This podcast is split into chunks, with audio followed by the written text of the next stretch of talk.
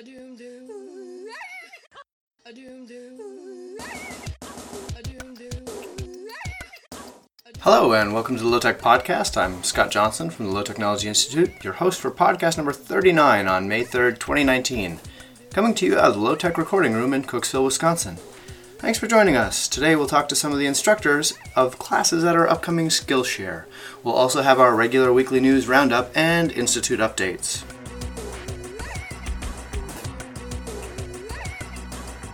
And don't forget to follow us on Twitter. Our handle is at low underscore techno. Like us on Facebook, find us on Instagram, and subscribe to us on YouTube. You can also check out our website, lowtechinstitute.org. There you can find both of our podcasts as well as information about joining and supporting the Institute and its research.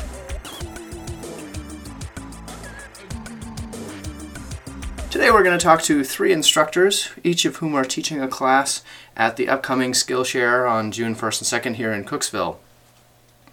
This weekend, we'll bring together a whole bunch of teachers and students to learn all kinds of hands on skills helping us house, clothe, and feed ourselves in a future without fossil fuels. Registration is open. You'll definitely want to sign up before the uh, classes fill up. You can go to our website, lowtechinstitute.org, and right on the main page, you'll see the link to the Sustainability Skillshare main page where you'll find descriptions of all the classes we have. You can also follow our blog or our social media accounts to find out more about different classes as we update and post about each of the classes as we can. And now on to our first interview with Tom Bartlett, the proprietor of Sylva Spoons. He'll be teaching our spoon carving course here at the Skillshare.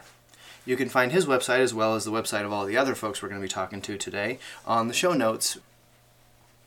Tell me a little bit about what you do and uh, what you'll be teaching at the Skillshare.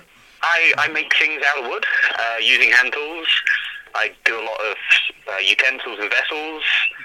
Um, so in my own workshop, I uh, turn a lot on a foot-powered lathe, um, and I also carve things like spoons and spatulas. Um, and so at the uh, Sustainability Skillshare uh, weekend, I'll be showing people how to use uh, an axe, a knife, and a hook knife. So three simple tools. Um, how to carve spoons using just those. Is that something that needs like a lot of upper body strength, or is it pretty approachable for most people? Yeah, it's it's really approachable. The uh, the axe is actually a, a really efficient tool um, because it's a heavy lump of metal on the end of the stick. You basically just need to uh, lift it up, and gravity does a lot of the work for you. So it's surprisingly efficient. Uh, the knife work can be a little tiring, but um, you just take your time. Like there's there's no maneuver, like single move or cut that requires a lot of force. You can have the same effect from one big cut as you can from several smaller ones. So upper body strength isn't really an issue. Oh, that's great. And so, if somebody comes to the class on um, Saturday or Sunday, what what would they expect to uh, take away as an actual thing and and other and skills otherwise? Yeah, so um, on Saturday, uh, I'm going to teach people um, the, the basic knife grips involved in uh, spoon carving and green woodworking in general. Um, and so to, to focus our efforts on developing those grips, we'll be making a small knife, which is uh, basically just Swedish for uh, butter knife. Okay. Um, but it's a, really fun little utensil that shows you how the grain direction uh, affects how we can carve. Uh, on Sunday, we'll be uh, doing axe work.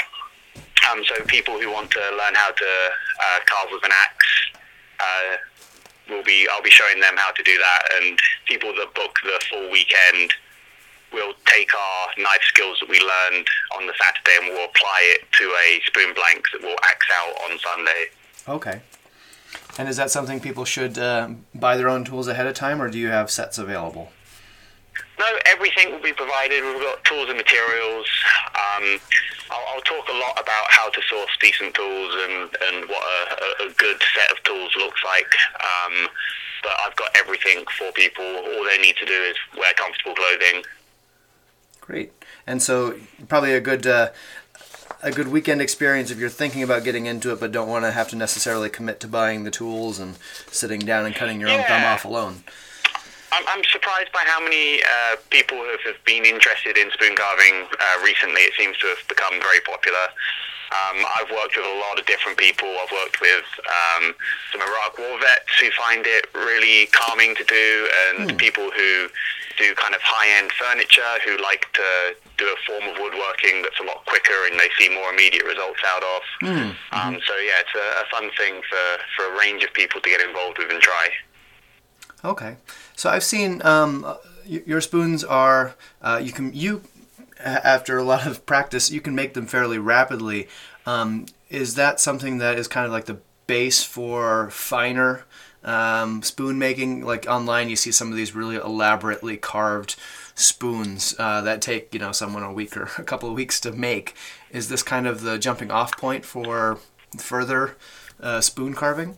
Yeah, so so this weekend's class will be a beginner's class, um, focusing on all the, the, the basic techniques um, needed to, to carve spoons. But the, the skills that you'll learn will be transferable to, to more and more complex shapes and designs.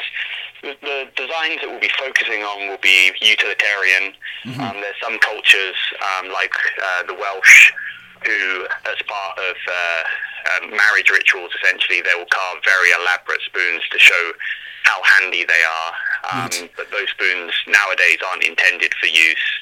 So there's Oh, some design elements that you need to include if, if you want a utensil to be functional, as opposed to one that's purely decorative.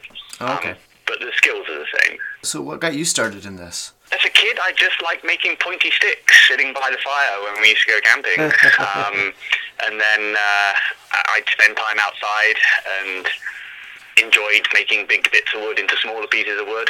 Eventually, I wanted to, to turn that towards something that's useful and because you can use a spoon once you've uh, carved it, that, that really appealed to me. Um, I've tried my hand at figure carving, but you just kind of end up with a shelf full of figures that, that sit there and they look nice, but don't really do anything. And for me personally, like spoon carving, practical utensils really uh, was a, a great appeal.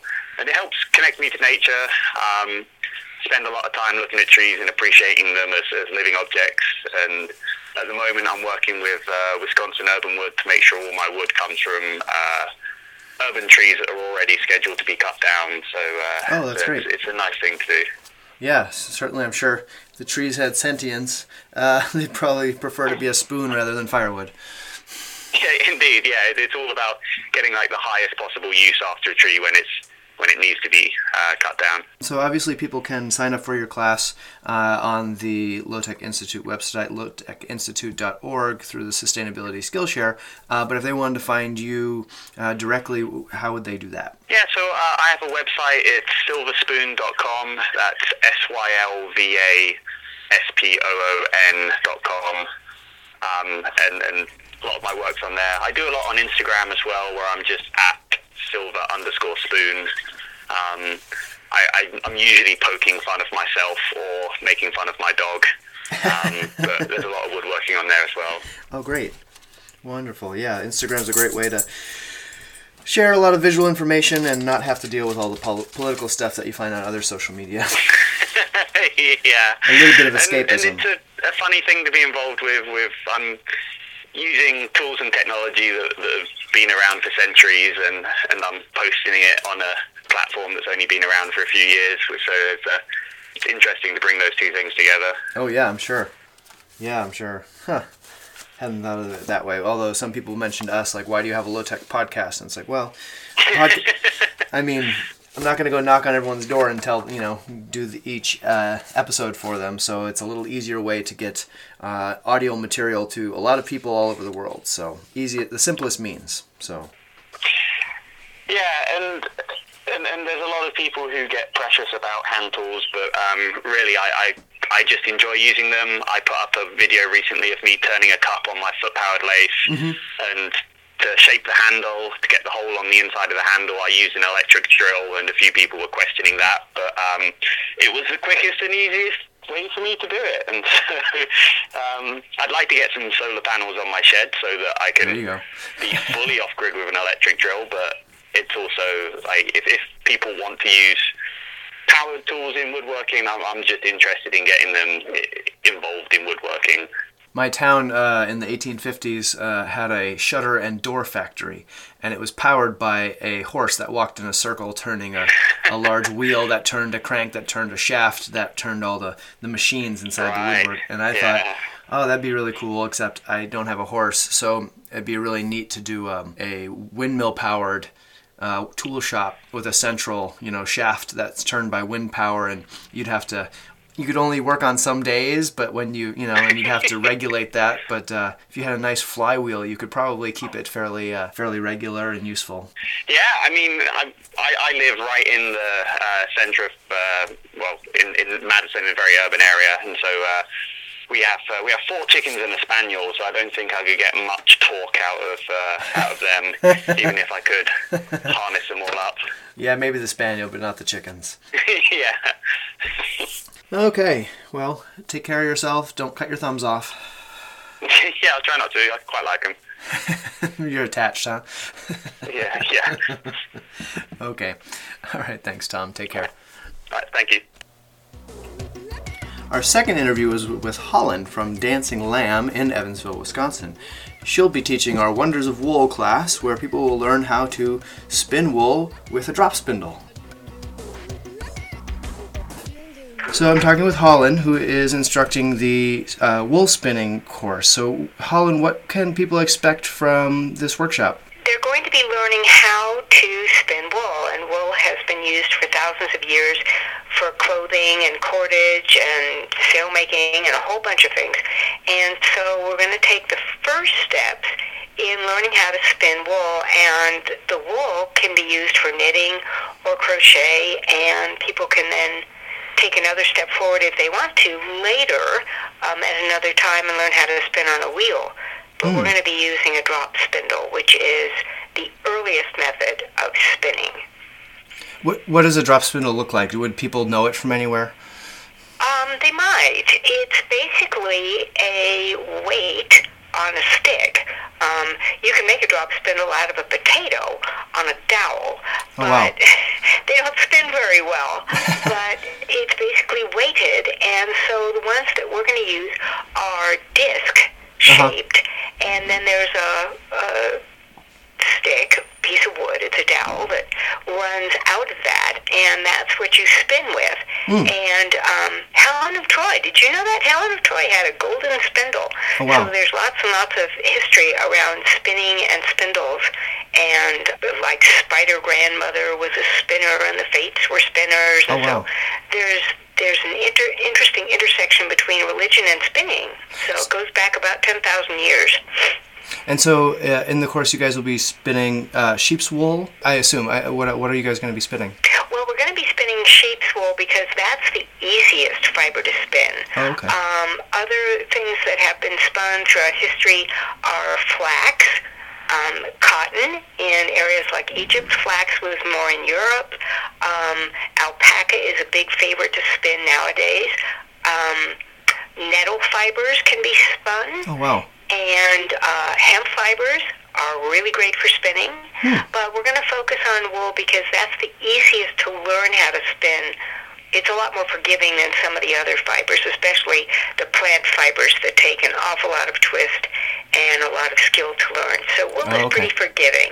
So, does anyone need any kind of background knowledge or anything like that, or can they come completely new to this? Oh, they can come if they're totally new to it. The interest in fiber, obviously, you know, you can you can go anywhere from making really fine formal textiles to hats and mittens, and whatever they spin will be usable. Even if it's lumpy and bumpy, we call that visual interest.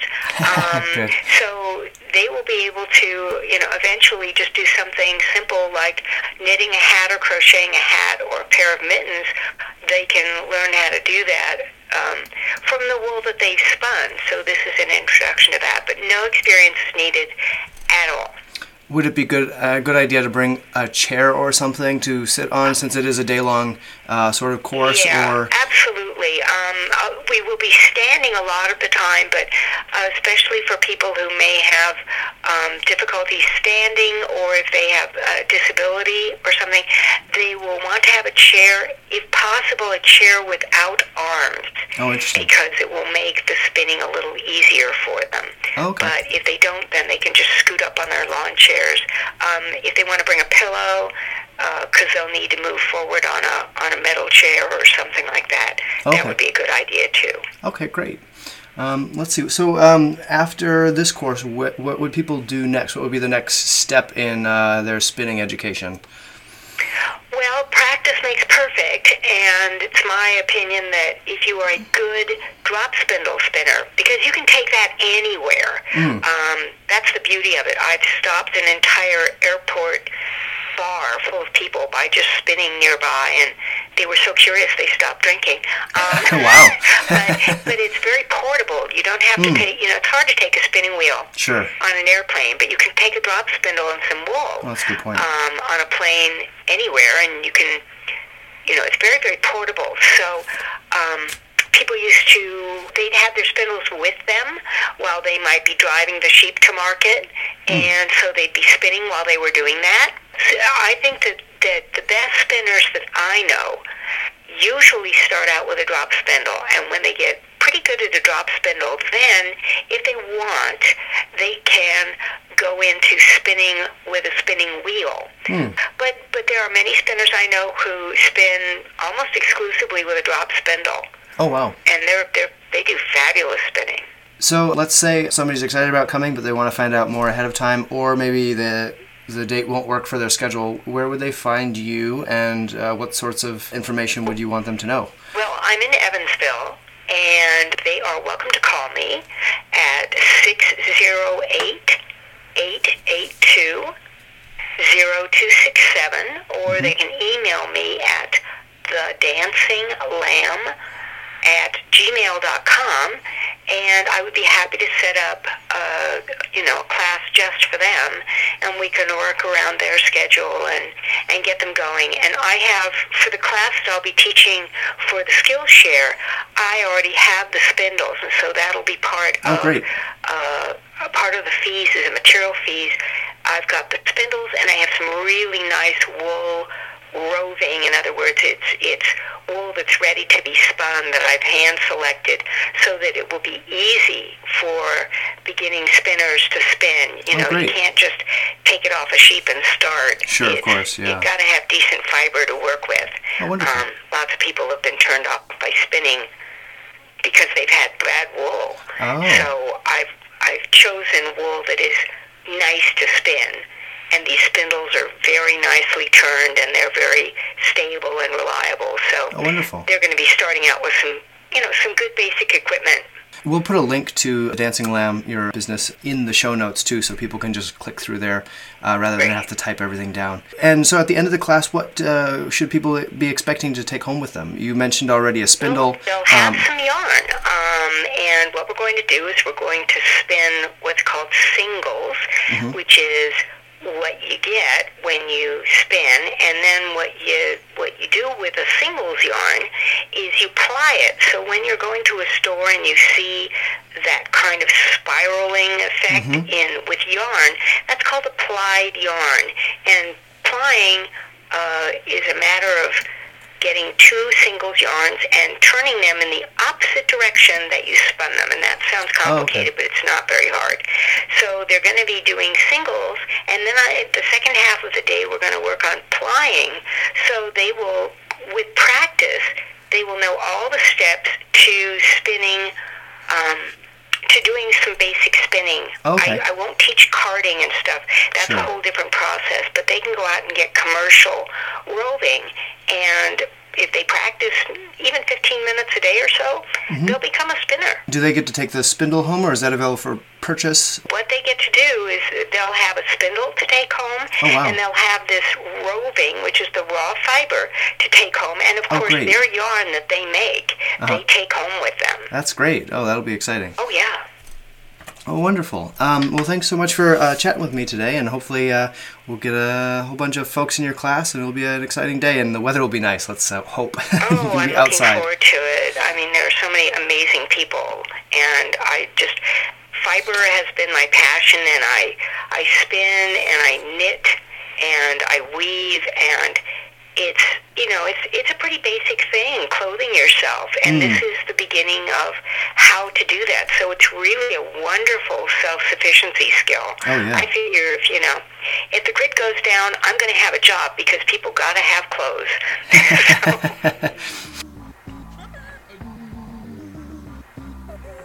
And now on to our final interview with Hawthorne McCracken, who will be teaching our backyard permaculture and creating sacred space classes. Uh, Hawthorne, you are going to be teaching uh, backyard permaculture, which is kind of an introduction to permaculture, and creating sacred spaces. So, what uh, what will those courses entail?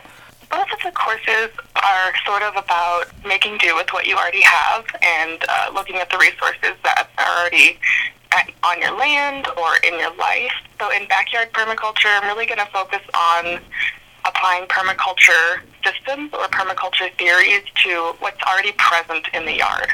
Oh, okay. Um, because a lot of folks, especially in Wisconsin, will have a wet and shady yard and not really know that there are a lot of native plants and a lot of edible plants that they can use in that space instead of just hostas. And creating sacred space, we'll definitely talk about different kinds of sacred space and what that means to us, um, as well as how to work that sacred space into our daily routine so it doesn't become you know, another shrine that gets neglected or another habit that we sort of forget about. Is that kind of a creating a space to sit, be contemplative, or what, what, what sort of spaces are you uh, talking about? So it could be any sort of thing. Yeah, it can be a space for meditation, a space for mindfulness. And this is where some of the garden design comes into play. Ah, Um, okay. I can definitely advise folks on, you know, creating outside spaces for meditation, or it can be more of a shrine to a particular purpose. In my practice, I do a little bit of both, you know, a focused sacred space for getting particular things done, or, you know, changing how the house feels, a little bit of interior design, or, you know, just getting a bit of quiet and calm in an otherwise hectic space, you know, making a nice meditation garden in your backyard perhaps, or just finding a spot in, in the living room or kitchen to remind you to slow down in the, the morning perhaps. Yeah, I think we could all use that. And uh, so I saw there was a, a materials fee. So what uh, what will people be actually doing during the classes? So in backyard permaculture, we will be um, working on some pretty quick and basic sketches, and folks will go home with a sort of a garden plan. And I definitely invite those who are interested in the class to bring photographs or to bring, you know, like a Google Maps or satellite printout of what their yard looks like. That way we can get them oriented and see what sort of sunlight they have or if they're close to any bodies of water and other stuff like that. Then we will draw, you know, a, a very quick base map of the property and start discussing how to uh, integrate the concept of permaculture zones into their design as well. So what's your background in this? How, how, how did you get into this? Oh yeah, so I actually started out going to college at UW Whitewater and uh, studying fine art. I ended up changing to uh, going over to Milwaukee Area Technical College in 2016, and I took classes there and got certificates in greenhouse growing as well as the certificate in Wisconsin native plants. Studied permaculture at Gateway Technical with uh, Kate Field and took a permaculture design course with her there. So I sort of I've always been interested in herbalism and learning about the plants around me, and uh, it, I was really excited to find out that I could, you know, go to tech school and go to college and get certificates and that sort of thing, and you know, Yeah. formalize that education. And and so what do you do uh, on the day to day? I saw you have a website. Oh yeah. So um, right now I have a project I call the Hedgerow, and that I focus on garden design as well as uh, integrating a little bit of that sacred space or spiritual care into folks' lives when they're interested. Um, my garden designs I tend to focus on again applying permaculture and growing native plants from Wisconsin in smaller spaces. I work a lot with folks who live in town or may have a small or awkward yard. Work on doing garden designs and helping them to install native plants there. And just if people are looking for you, what's what's that website? I'll link to it in the show notes too. Oh yeah, it's thehedgerowwi.com. Well, thanks for taking a minute to chat with me about the class. I hope a full class of people with a lot of different ideas and a lot of different spaces to talk about. That sounds like a, a lot of fun. All right. Well, thank you so much for talking with me. Yeah, thanks, Hawthorne. Thanks to all those instructors who had a little bit of time to chat with me this week. You can find out more about their classes, as well as many others, at the Sustainability Skillshare website, which is linked in the show notes and on our main homepage, lowtechinstitute.org.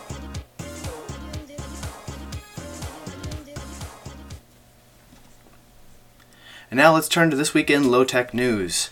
There are a couple of stories that I wanted to highlight uh, from our weekly news roundup. One of them comes from Grist, and it is entitled Lawns are the number one irrigated crop in America. They need to die. Obviously, uh, there's a bit of editorial opinion there, but it is not an unfounded one.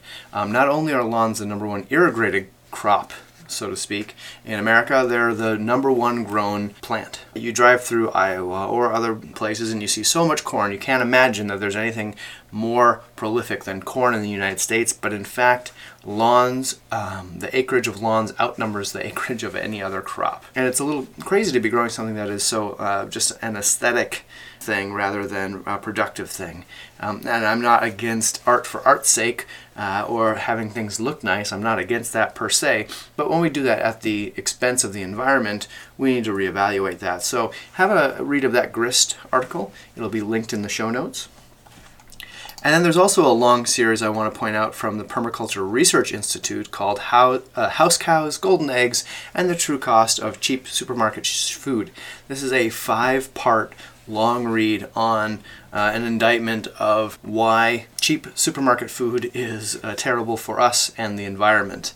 So it's absolutely worth a, a read. It talks about uh, everything from animal health to uh, our own health. Again, that'll be linked in the show notes, so have a, have a read of that.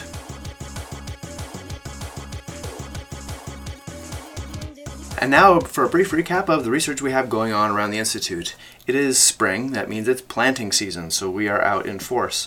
Uh, our neighbors have hung up their hoes, so to speak. Uh, they were a uh, market garden, and now they are just gardening for themselves, so they have a lot of extra room, and they offered me about a tenth of an acre uh, to grow on. And so I've decided to grow our chicken feed this year as well as some flax, which I'll talk about in a minute. I'm growing corn, amaranth, sunflower seeds, oats, peas to make into a, a chicken feed uh, with a little bit supplemented nutrition and calcium.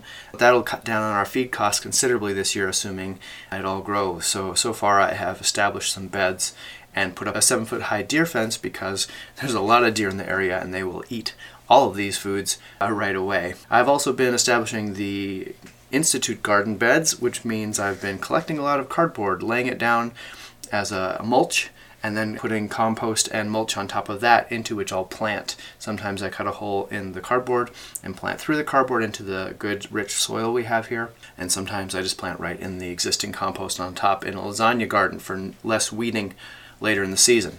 Uh, I'll be posting all of this information throughout the year on our blog as I continue our one hour a day gardening accounting. We have a big garden and grow a lot of our food, and sometimes people say, well, this must take uh, so much time. And I want a way to quantify exactly how much time it does take. So I do track my hours, and those are available on our website, on the blog, in our hour a day gardening updates that come every week or two. It's also been a busy time because I've been trying to finish our Walipini greenhouse built uh, of earth bags. It's basically an in-ground greenhouse, and we've had a workshop or two on it with people coming over to give me a hand with the earth bag construction. But I'm going to do a whole episode on this coming up soon, and I hope to have that wrapped up by the end of next week. I'm also starting a new project, which I will document on the blog as well as uh, on the podcast. I want to make a shirt. I want to demonstrate how much work goes into making a garment to do that, uh, I took advantage of that extra space I have growing at my neighbor's plot uh, to grow flax. And then I will process that flax, turn it into thread, weave it, and then sew it into a shirt. Uh, and just I'm going to document all the hours it takes and the different steps and processes I have to go through to make this shirt just to kind of demonstrate the difficulty it has been in the past to make garments and how we kind of take clothing today for granted. So stay tuned for that and updates as the project continues.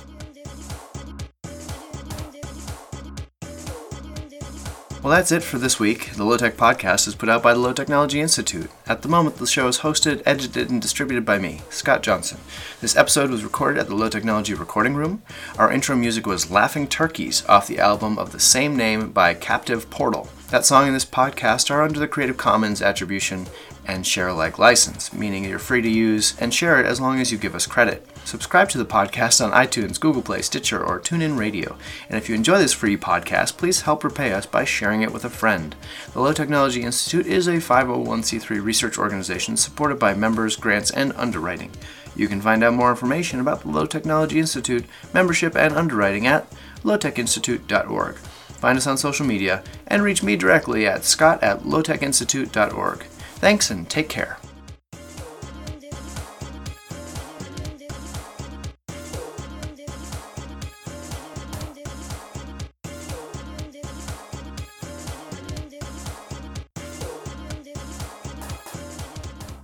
yeah, you're not going to include the dog catcher bit. No, no, no, no. Although sometimes I I do include outtakes. Uh, we had an interview with my wife. so you know how like when you have a conversation with your wife or your significant other and you're like, but I said that, and your significant other's like, no, you actually didn't say that. Well, if you have that conversation on a podcast, then you can go back and be like, yes, yeah, I actually did say that. Not helpful. It's not a helpful thing to have, but everybody's thought that when they've had conversations and disagreements with their spouse. Like, I wish I had a record of it because then I could say I did say that.